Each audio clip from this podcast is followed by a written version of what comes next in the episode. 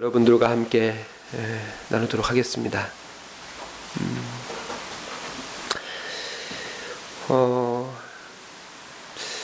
지난주에 우리들은 골로새서 1장 13절 14절을 본문으로 해서 그리스도 안에서 얻는 속량의 충만함을 출애굽 사건에 빗대서 함께 여러분들과 함께 그 은혜를 나눴었습니다. 오늘 15절부터 다 읽진 않았지만 20절까지 본문에서 바울은 어, 그리스도 안에서 얻는 속량을 출애굽 역사에서 시간을 더 거슬러 올라가서 창조 사건을 통해서 우리들에게 다시 한번 설명해 주고 있습니다. 어, 그러한 데는 나름의 이유가 있습니다. 바울이 출애굽을 통해서만 속량을 설명하는 것이 아니라 창조 사건을 통해서 우리들에게 속량을 설명해 주는 것에는 어, 출애굽이 설명해 주는 속량에는 명백한 한계가 있기 때문에 그렇습니다. 어, 그 한계라고 하는 것은 이런 것이죠. 어, 지난주에 우리는 출애굽이 보여주는 속량을 두 가지 동사로 알아봤습니다. 건져냄과 옮겨짐이라고 하는 두 가지 동사를 통해서 알아봤었는데 에, 그러한 건져냄과 옮겨짐이라고 하는 것이 자연스럽게 어떤 성과 속, 선과 악을 분리시키는 이원론적인 결론으로 귀결될 수밖에 없기 때문에 그렇습니다. 악한 세상으로부터의 구출과 가나안의 정착은 분리와 격리로서 이해될 수밖에 없기 때문입니다. 이러한 이원론이 성속 이원론이 모순이라고 하는 것은 어, 그 악한 세상 역시 하나님께서 창조한 세상이기 때문에 그렇습니다. 여러분 잘 아시는 요한복음 3장 16절 말씀에 하나님이 세상을 이처럼 사랑하사 독생자를 주셨으니 이는 그를 믿는 자마다 멸망하지 않고 영생을 얻게 하려 하심이라. 하나님이 그 아들을 세상에 보내신 것은 세상을 심판하려 하심이 아니요 그로 말미암아 세상이 구원을 얻게 하려 하심이라라는 말씀처럼 출애굽 사건이 우리들에게 보여주는 그 속량의 이미지는 이미지는 풍성하지만 그럼에도 불구하고 그 안에는 명백히 한계가 있다라고 하는 것이죠. 물론 지난주 설교에서 다룬 것처럼 애굽에 내려진 열 가지 재앙은 시브리 백성뿐 아니라 이집트의 백성 더 나아가서 파라오의 회심까지를 목적으로 한 것이었고 특별히 출애굽한 이스라엘 백성이 시내 광야에서 하나님과 맺은 언약 속에서 온 세상을 구원하는 제사장 백성으로서의 사명을 부여받긴 하지만 출애굽 과정 가운데 나타나는 애굽과 가나안 부족 국가들에 대한 재앙과 심판의 그 압도적인 이미지로 인해서 성과 속의 대결적 구조는 구약 성경 내내 펼쳐지며 그로 인해 오늘날을 사는 그리스도인들 역시 그와 같은 신앙의 틀 속에서 벗어나지 못하는 것들을 보게 됩니다. 실제로 개신교에 대한 사회의 어떤 신뢰도를 조사해 보면 항상 기독교인이 그 사회에서 차지하는 어떤 비율을 넘어서지 못하는 것을 봅니다. 최근에 2017년에 기운실이라고 하는 단체에서 기독교에 대한 신뢰도를 조사했었는데 딱 20%가 나오더라고요. 근데 한국 사회에서 기독교인의 비율이 20%인 거거든요. 그 얘기는 기독교인이 아니면 기독교를 신뢰하지 않는다라고 하는 것이죠. 참고로 카톨릭은 35% 정도가 신뢰합니다. 전체 인구에서 카톨릭 어, 신자가 차지하는 비율이 5% 정도인데 35%가 신뢰한다는 것은 카톨릭을 믿지 않는 사람이 30% 정도 카톨릭을 신뢰한다는 것이고 불교 역시도 불교 신자의 숫자보다는 많은 사람들이 불교를 신뢰하는 것들을 볼 수 있습니다. 그리고 그와 같이 개신교에 대해서 사회가 신뢰하지 않는 가장 큰 이유는 배타성을 꼽습니다. 배타성. 아, 기독교가 배타적이다. 자기들만의 구원을 이야기하고 있고 세상을 악하다고 정죄하는 그와 같은 배타성이 기독교를 신뢰하지 않는 가장 큰 이유라고 이야기합니다. 이러한 이유로 바울은 속량의 풍성한 의미를 설명하기 위해서 출애굽 사건을 넘어서 창조 사건을 우리들에게 언급하고 있습니다.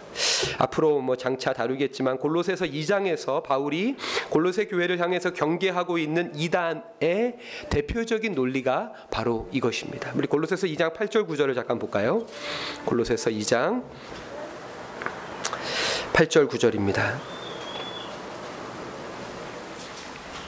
골로새서 2장 8절 9절 같이 한번 읽겠습니다. 시작. 누가 철학과 헛된 속임수로 너희를 사로잡을까 주의하라. 이것은 사람의 전통과 세상의 초등학문을 따르며 그리스도를 따름이 아니니라. 그 안에는 신성의 모든 충만이 육체로 거하시고 아멘.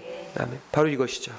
바울은 철학과 헛된 속임수를 조심하라. 그것은 그리스도를 따르는 것이 아니라 세상의 전통과 세상의 초등 학문을 따르는 것이라고 말하면서 바로 그 다음 2장 9절에 신성의 모든 충만이 육체 안에 거하신다 라고 이야기하고 있습니다.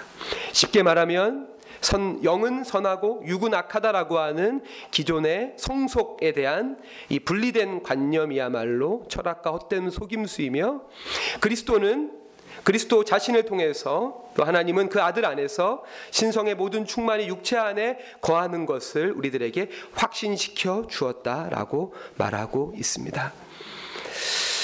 참고로 저는 우리가 함께 읽은 골로새서 1장 15절부터 17절 조금 확장하면 1장 20절까지의 내용이 창세기 1장 2절의 내용에 대한 바울의 주석이라고 생각을 합니다. 바울이 아, 창세기를 주석하는 것이 골로새서 1장 15절부터 20절의 내용이라고 생각이 됩니다.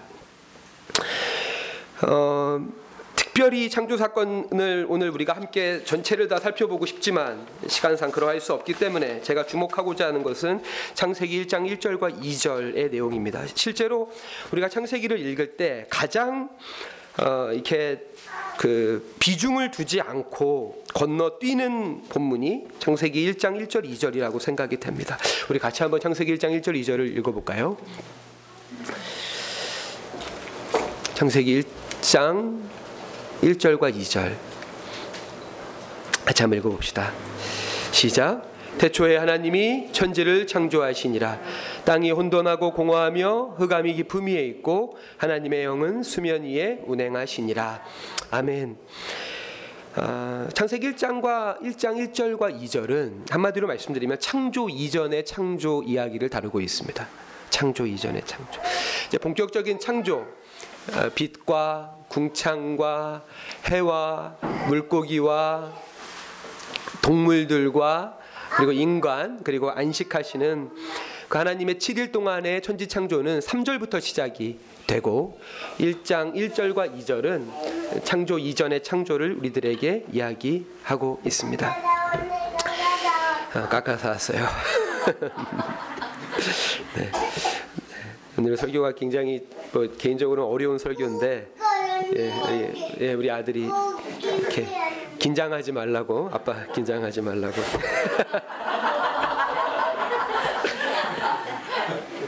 제가 솔직히 이거를 안 킬까 생각을 많이 했어요 예배 전에. 오늘 목사님이 키셨지만 초를 교체하면서 아, 하늘이가 분명히 끌 거다 이거를. 근데 하늘이 때문에 이걸 안, 안 키면 제가 이, 것을 키는 감각을 잃어버릴 것 같아요. 그래서 하늘이가 아무리 끄, 끄더라도 킬 생각을 예, 했습니다. 어, 그러니까 신학자들에 따라서 창세기 1장 2절을 1장 1절을 여러분 다 아시는 음, 태초에 하나님이 천지를 창조하시니라 라고 하는 여러분 다 아는 이 본문을 두 가지로 해석을 합니다. 첫 번째는 창세기 1장 2장의 창조 이야기를 한 줄로 요약한 것이다. 하나님이 태초에 천지를 창조하셨다. 라고 보는 사람이 있고 실제적으로 창세기 1장 1절의 내용이 어떤 구체적인 창조를 언급하는 것이다. 라고 보는 학자가 있습니다. 어, 저는 후자의 입장을 좀 따르는 편입니다. 1장, 2장에 나와 있는 이 지구와 온 우주 안에 있는 모든 생명을 창조하는 것을 한마디로 요약한 것으로서 1장 1절이 등장하는 것이 아니라 어떤 구체적인 창조의 내용이 그 안에 담겨져 있다라고 하는 것이죠. 그도 그도 그럴 것이 태초에 하나님이 천지를 창조하셨다라고 이야기하는데 아, 한문이고 우리말로 풀면 하늘과 땅이죠. 하늘과 땅. 근데 하늘과 땅은 둘째 날과 셋째 날에 창조를 하십니다. 8절과 10절에 나와 있다는 거죠. 8절과 10절에 하나님이 천지를 창조했다라고 하는 기록이 나와 있습니다. 그렇기 때문에 저는 여기서 말하고 있는 하늘과 땅 천지라고 하는 것은 다른 것을 언급하고 있다라고 생각이 됩니다. 그래서 1절에서 하나님이 태초에 하나님이 천지를 창조했다라고 했을 때 창조하신 땅은 2절에서 혼돈과 공허와 흑암으로 가득했던 바로 그 땅입니다. 그 땅은 지금 우리가 발을 딛고 서 있는 이 랜드와는 다른 것입니다. 즉 10절에서 셋째 날에 창조하신 그 땅과는 분명히 다른 것입니다. 그리고 더 중요한 것은 그 2절 후반부에 보면 하나님의 영이 수면 위에 운행했다라고 하는 기록이 있습니다. 즉 하나님이 물을 창조하신 것은 뒷부분에 있는데 그 전에 이미 물이 있었다는 거죠. 하나님의 영이 수면에 운행하시는 그 물이 있었다라고 하는 것이기 때문에 여기서 창세기 1장 1절에서 태초에 하나님의 천지 창조하신 그 땅이라고 하는 것은 우리가 딛고 있는 이 랜드가 아니라 앞으로 첫날부터 일곱, 육, 여섯째 날까지 이루어지는 하나님의 창조의 과정에서 만들어질 그 창조의 재료들, 창조의 진료들을 창조하셨다라고 하는 의미라고 저는 해석을 합니다. 여러분 그렇다면 여기서 말하는 하늘은 무엇일까요? 태초에 하나님이 천지를 창조했다. 땅이라고 하는 것은 어떤 창조의 재료, 창조의 진료라고 이해가 된다면 여기서 말하고 있는 하늘을 창조했다. 라고 하는 것은 하늘이라고 하는 것은 앞서 이야기한 대로 8절에 등장을 하니까요. 여기서 하나님이 창조하신 하늘이라고 하는 것은 무엇일까요? 결론적으로 이해하면 그것은 성자 예수님과 성령 하나님을 창조했다라는 것으로 저는 이해합니다. 저는 실제로 어, 삼위일체의 생성과 기원에 대해서, 그러니까 삼위 하나님이 어떻게 생성했을 것인가라고 하는 것에 대한 그 조직 신학적 결론은 이러합니다. 조직 신학의 결론은 성부 하나님이 성자 예수님을 산출했고, 성부 하나님과 성자 하나님으로부터 성령 하나님이 유출되었다. 라는 식으로 조직 신학자들은 성령 삼위 하나님의 생성과 기원을 정의합니다. 성부 하나님이 성자 예수님을 산출, 제너레이션했고 성부와 성자로부터 성령이 유출, 프로세션했다라고 하는 것이 조직 신학자들의 삼위일체에 대한 어, 정의입니다. 우리가 오늘 함께 읽은 골로새서 1장 15절 역시도 방금 제가 하고 있는 해석을 이렇게 뒷받침해 주고 있는데요. 1장 15절을 같이 한번 볼까요? 1장 15절. 골로새서 1장 15절. 같이 한번 읽겠습니다. 시작. 그는 보이지 아니하는 하나님의 형상이시요 모든 피조물보다 먼저 나신 이시니 아멘. 아멘. 그렇죠? 그리스도에 대해서 바울이 설명하고 있는데 그는 하나님의 형상이고 모든 피조물보다 앞서서 먼저 나신 이라고 설명하고 있다라고 하는 것이죠. 바울은 골로새서 1장 15절을 통해서 창세기 1장 1절과 2절을 보완하면서 성부 하나님께서 그리스도를 창조하시는 과정을 원시적 성량의 어떤 개념을 투영하면서 우리들에게 설명해 주고 있습니다. 모세가 태초에 하나님이 천지를 창조했다라고 했을 때 그 창조는 바라입니다. 바라. 히브리어로 그 바라라고 하는 뜻은 예술가가 어떤 작품을 만들기 위한 혼신의 수고를 의미합니다. 기본적으로는 최초의 예술이라고 불려지는 조각입니다. 조각. 재료를 선택하고 그 재료를 깎아서 어떤 작품을 만드는 것을 바라라고 이야기하죠. 뭐 여러분 아시다시피 우리 지금 유진아 자매도 논문을 이렇게 만들기 위해서 정말 뼈를 깎는 수고를 하고 계신데요. 예술가가 작품을 만들기 위해서 얼 아닌가요? 저는 그렇게 기도하고 있는데 창조의 영이 임하기를 기도 마라의 영이 임하기를 지금 기도하고 있는데 아닌가 보죠? 그렇죠. 우리 우리 지섭이가 글을 글을 쓰잖아요. 에, 그럴 겁니다. 저도 설교문을 쓸 때 그렇거든요. 에, 설교의 재료 본문을 선택하고 아, 그 본문 안에서 하나님 말씀을 아, 이렇게 그 끌어올리기 위해서 혼신의 노력을 하는 것이 바, 로 바라입니다. 바라. 근데 바울은 그 창조라고 하는 단어를 지금 낳았다. 그리스도는 먼저 낳으신 하나님이 먼저 낳으신 자다. 낳았다라고 하는 단어로 새롭게 번역을 하는 거죠. 모세는 창조라는 바라라고 하는 단어를 썼고 바울은 그 하나님의 행위를 낳았다라는 단어 그러니까 이게 헬라 히브리어 헬라어로 하면 틱토란 단어인데 틱토 아이를 낳다라는 뜻입니다. 하나님이 그리스도를 낳았다. 그러니까 속량이라고 하는 것은 그리스도께서 자신의 몸을 제물로 바쳐서 우리를 악으로부터 구원해서 선하고 아름다운 존재로 재창조하는 것처럼 하나님께서 그리스도를 낳았고 하나님의 모든 창조는 예술가가 작품을 만들듯이 어머니가 아이를 낳듯이 그 창조의 고통 속에서의 어떤 결론이다라고 이야기하고 있습니다. 즉 창조 사건 안에서도 우리는 그리스도의 십자가와 속량의 의미들이 담겨져 있는 것들을 볼 수 있다라고 하는 것이죠. 그렇게 창세기 1장 2, 1장 1절과 2절의 창조 이전의 창조의 결과가 더욱더 놀랍게 저에게 다가오는 것은 하나님이 창조하신 두 가지 피조물의 엄청난 차이입니다. 하나님이 하늘과 땅을 창조하셨습니다.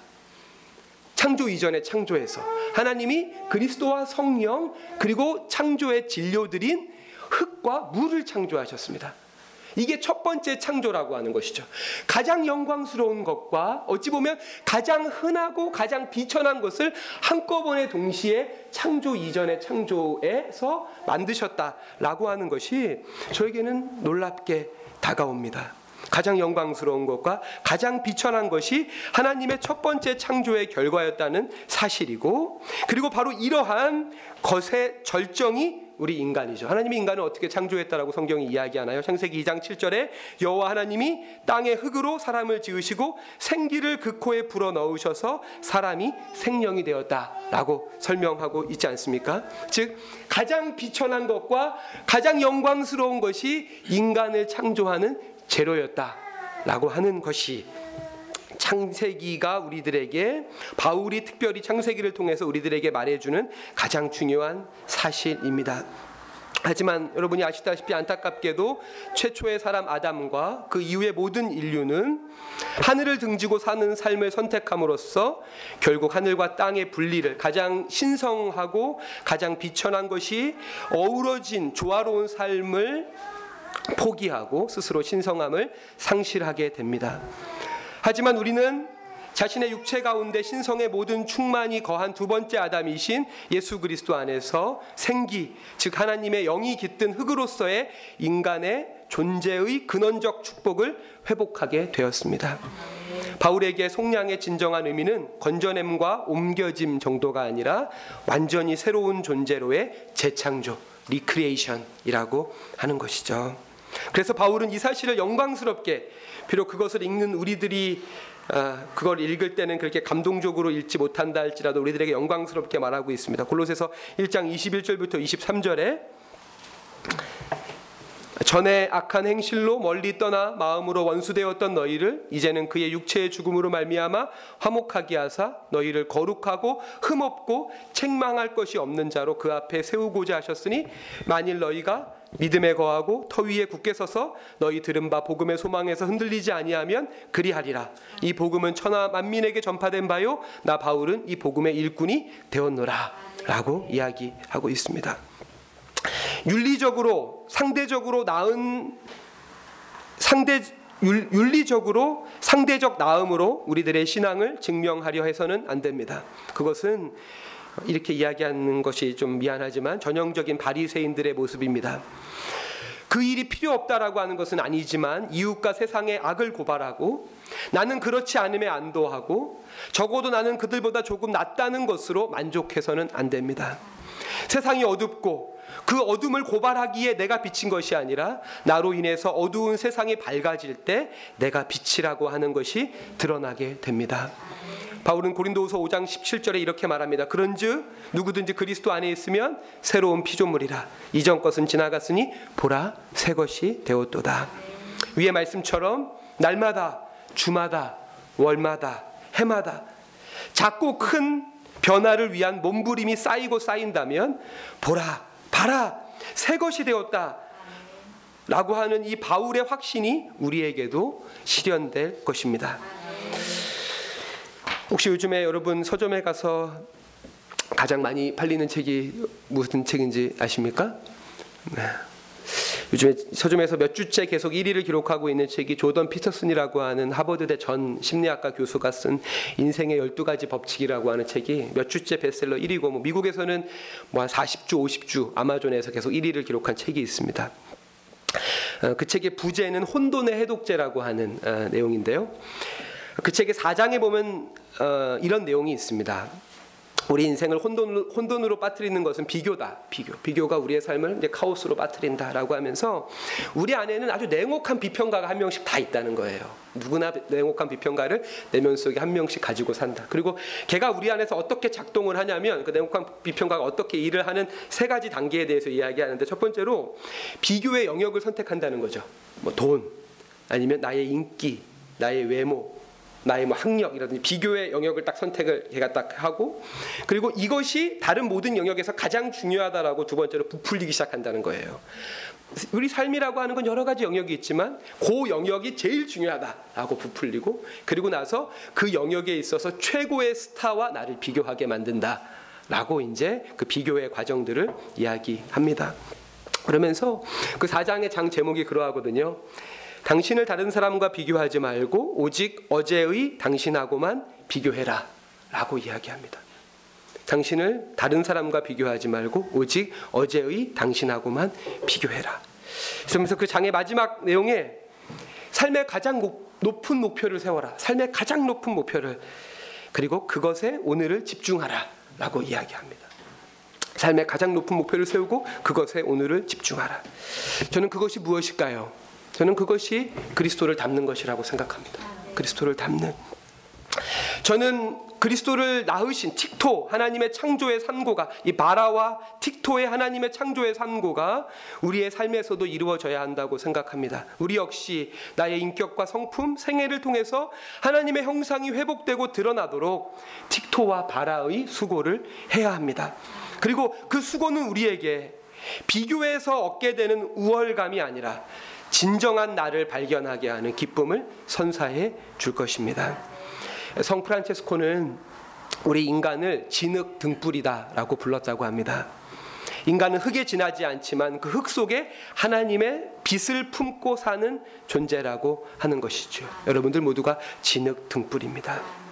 속량이라고 하는 거 그리스도께서 우리를 흑암의 권세에서 건지시고 하나님 나라로 옮기셨다라고 하는 이 속량이라고 하는 것은 전인적인 아름다움과 선함을 향한 하나님의 부르심입니다. 우리 모두 이 부르심을 우리의 삶의 가장 높은 목표로 세우고 그 일에 오늘을 집중하면서 어제보다 나은 오늘의 내가 되기를 예수님의 이름으로 축복합니다. 아멘. 우리 함께 자리에 일어나셔서 봉헌 찬양 부르시면서